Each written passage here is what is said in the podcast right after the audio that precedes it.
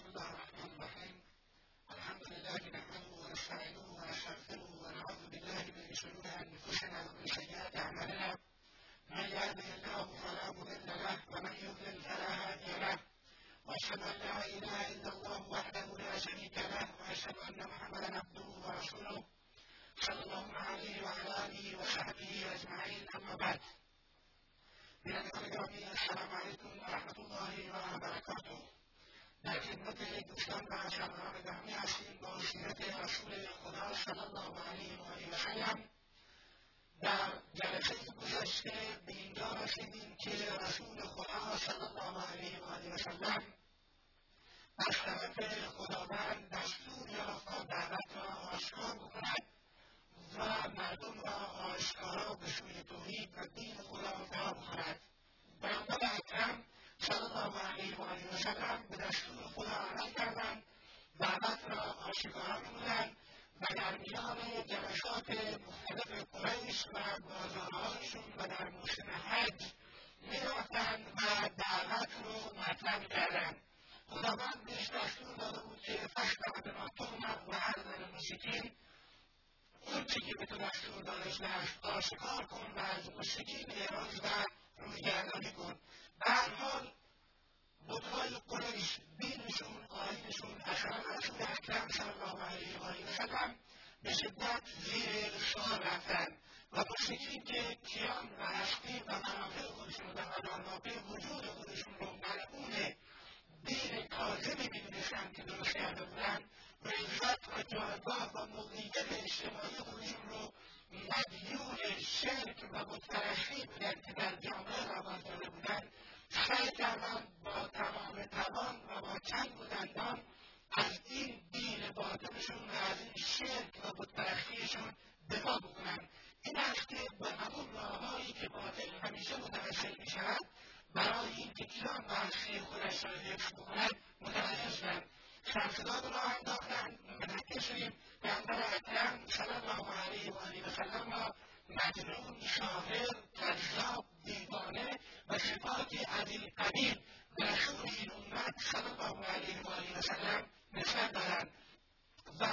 پیامبر اکرم صلی الله علیه وسلم رو دچار یک جنگ روانی بسیار شدیدی ساختند اما رسول خدا صلی علیه و وسلم همچنان با حجت قاطع و با دلیل قوی توحید و دین خدا را بیان میکرد و این جنگ روانی رو که مشرکین علیه مسلمانان انداخته بودند نتوانستند در واقع کاری از پیش ببرند مهمترین اشکالات و اعتراضاتی که مشرکین می‌کردند اول اعتراض بر توحید بود. از اونجایی که خودشون شرک می‌کردند بتها رو برکش می‌کردند از اولیا مجسمه هایی ساخته بودند و در برابرشون کرنش و عبادت می‌کردند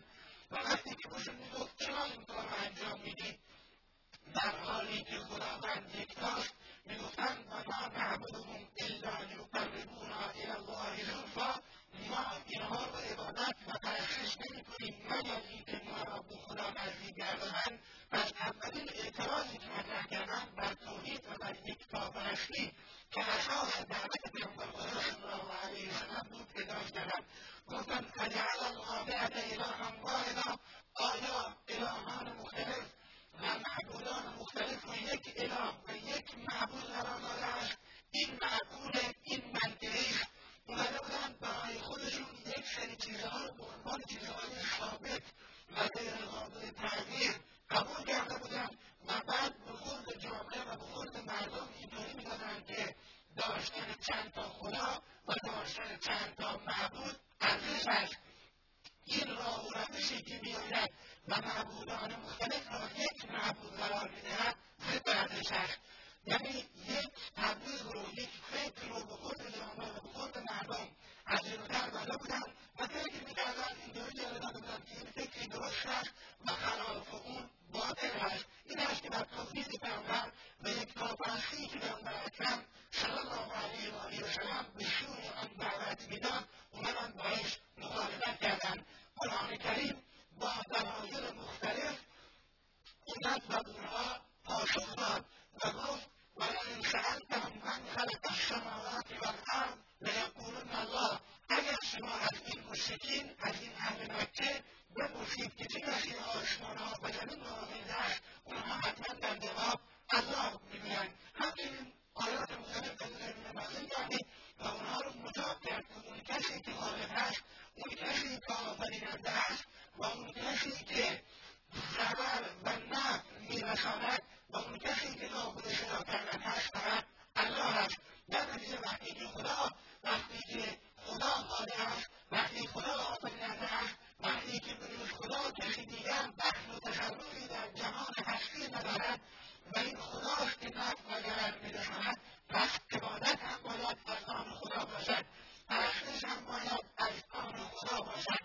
نفس و نیاز هم فقط باید از آن خدا باشد و دعا و خواستن و صدا کردن هم باید از آن خدا باشد این است که آیات توحید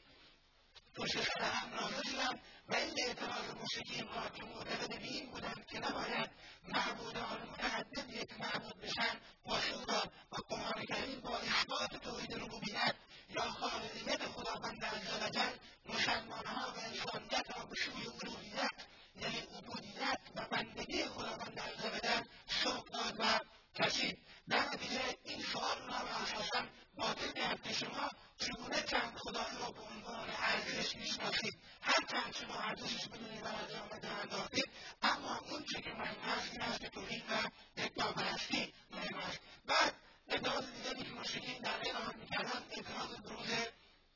قیامت بود و اعتراض بروز آخرت بود مردم می‌گفتند تبلیغات می‌کردند عوام فریبی می‌کردند برای اینکه عوام رو فریب بدهند می‌گفتند آیا انسان بعد از اینکه بمیرد و تبدیل به خاکستر شود و خاک شود باز هم زنده می‌شود آیا می‌گفتند آیا بعد از اینکه ما بمیریم و خاکستر میشیم این نهاد مبعوثون آیا باز هم ما برانگیخته میشیم قرآن کریم جواب داد گفت بله شما از اول چیزی نبودید خداوند عزوجل شما رو خلق کرد. شما را آفرید. از خدایی که یک بار شما را بدون ماده آفرید و بدون اینکه چیزی باشید توانسته است بیافریدن. برای بار دوم به طریق خدا می‌تواند بیافریدن. خداوند عزوجل مثالهای زیادی زد که آدم را این گونه خداوند عزوجل از خاک آفرید و انسانها و اشیا را خداوند این گونه بیافریدن. پس اون خدایی که یک بار خلق کرده و یک بار آفریده برای بار دوم به طریق اولا و بهتر می‌تواند بیافریدن و بعد برای طبیعت دنیا و دنیا رو پیامبر اکرم و قرآن کریم مثال زدن و فرمودن نمی‌بینید که در فصل سرما و در فصل زمستان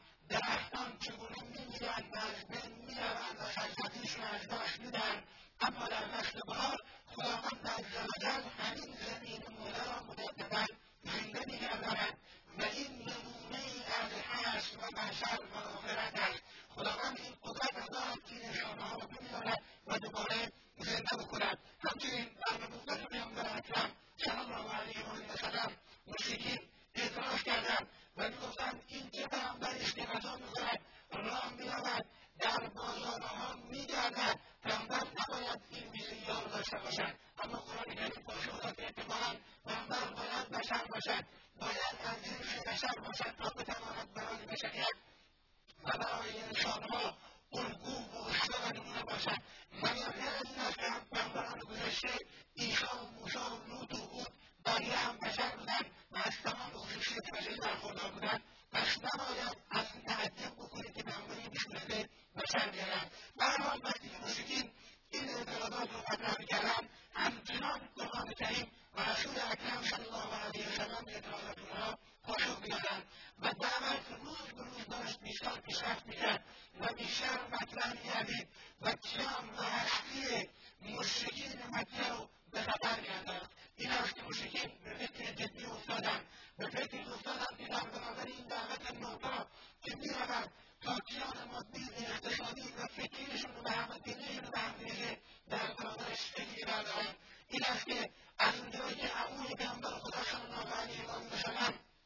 ابو طالب از اون روزهای اول دعوت اسلامی در کنار رسول خدا صلی الله علیه و سلم بود و از رسول خدا صلی الله علیه و سلم حمایت می‌کرد تصمیم گرفتن که نزد ابو طالب برن و با ابو طالب صحبت بکنن و بهش بگویند که برادرزادهات محمد از این کار دست بردارد این است که دوباره سه بار نزد ابوطالب رفتن وقتی نزد ابوطالب رفتن گفتن ببین این برادرزادت خدایان ما را باطل اعلام می‌کند بد بیراه می‌گوید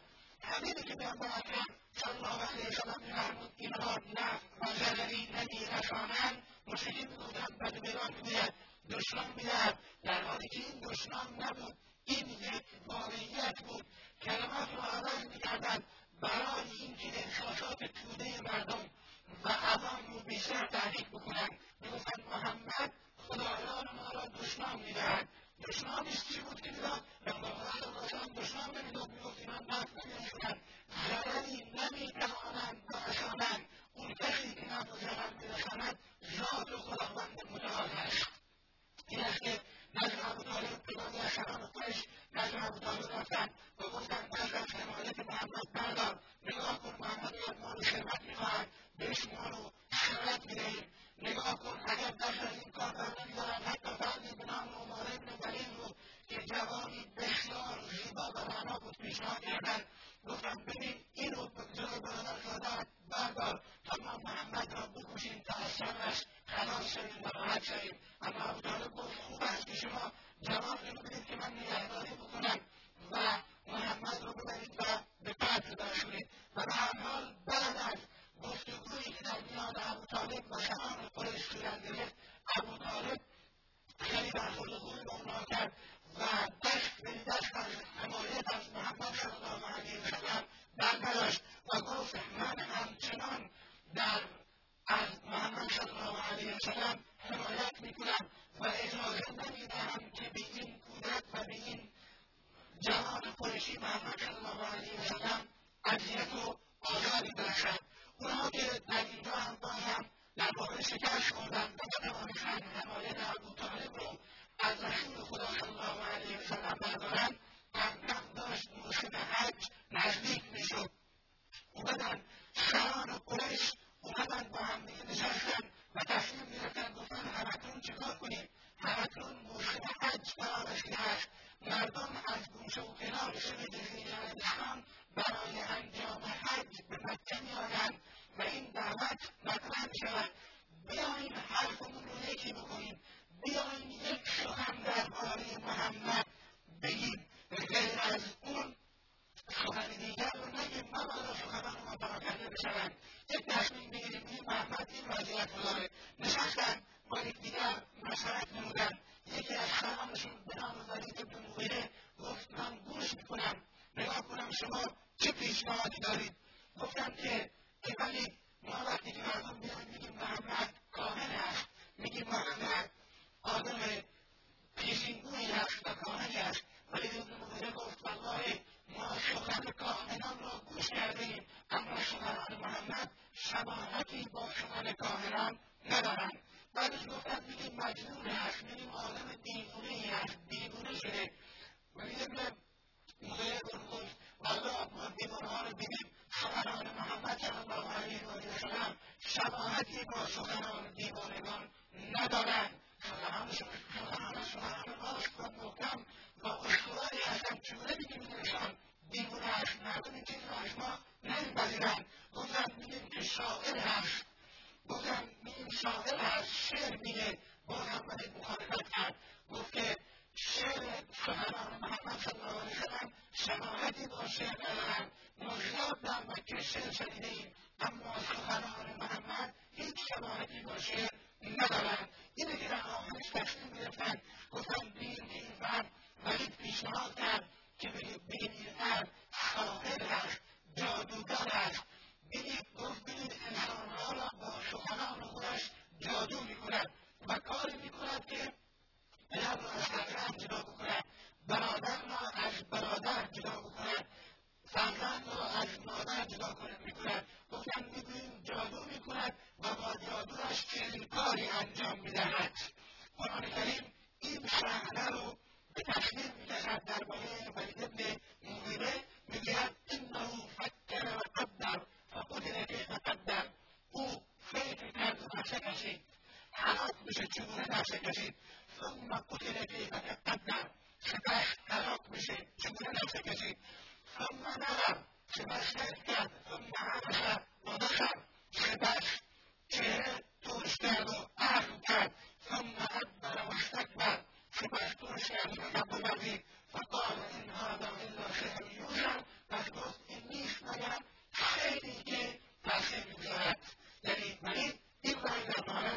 صادر کرد این هذا الا قول بشر گفت مردم بگیم این نیست مگر سخن بشر خیلی نیست که سخن بشری که درش تاثیر شعر گذاشته شده است و این نوعی شعر محسوب می شود همینی که خیلی خطر مال رو وارد جهنم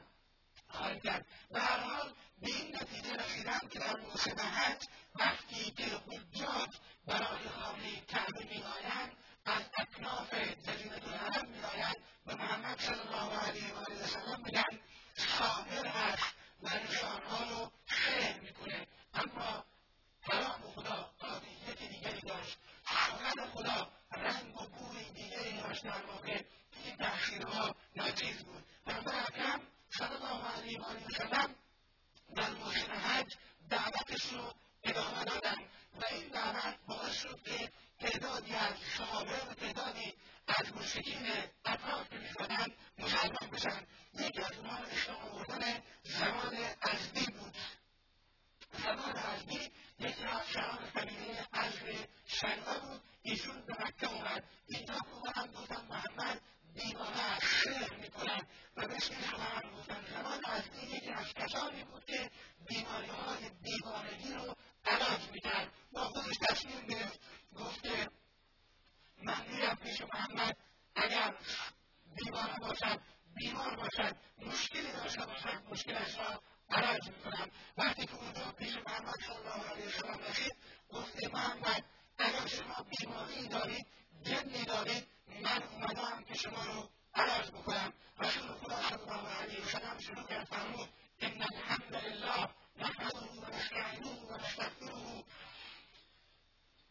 الله فلا مضل له ومن يضلل فلا هادي له واشهد ان لا اله الا الله. واشهد ان محمدا این کلمات رو وقتی رسول خدا صلی الله علیه وسلم اما بعد زمان عزیز به شدت گردید تا کلماتی را نشنیده بود گفت دوباره تکرار کن اکرم صلی الله علیه سه بار این کلمات را تکرار کردند و این گونه زبان ازدی مسلمان شد در نتیجه تبلیغات دشمن نتیجه عکس داد اونها می‌گفتند پیامبر بیگانه است اما زبان ازدی که دیوانه ها را مداوا می‌کرد وقتی که دید که این گونه اسلام از توحید صحبت می‌کند و پیامبر اکرم صلی الله علیه و سلم توحید می‌گوید موسى ناصر واذكر ظلم ما كذب وإسلام النظام عمرو بن أبي سعيد بن عبد الدوسي إمام بدل حسين بدل الإمام أبو سلمة رضي الله تعالى عنه في حق بعد الندب من وضع الحليم دوران موسى ناصر وتعبيرات بسيطة على ذي كفار المشركين عليه بعد كام صلى الله عليه وسلم نتیجه ای نداد بلکه نتیجه عکس داد باعث شد دعوت پیامبر اکرم صلی الله علیه و آله وسلم بیشتر گسترش پیدا بکند کسان بیشتری در جستجوی حقانیت اسلام در بیایند و روز به روز در تعداد مسلمانان افزوده می‌شد که وقتی اینجا مشکلی نمیفروشانم که راه دیگری را در پیش بگیرن و بعد از اون راه شکنجه و تو آزار بدنی رحم هم چند آورده والده هم و شهاده را در پیش گرفتن که در جلسه بعد در خدمت شما با این مبحث خواهیم بود. السلام علیکم و رحمت الله و برکاته.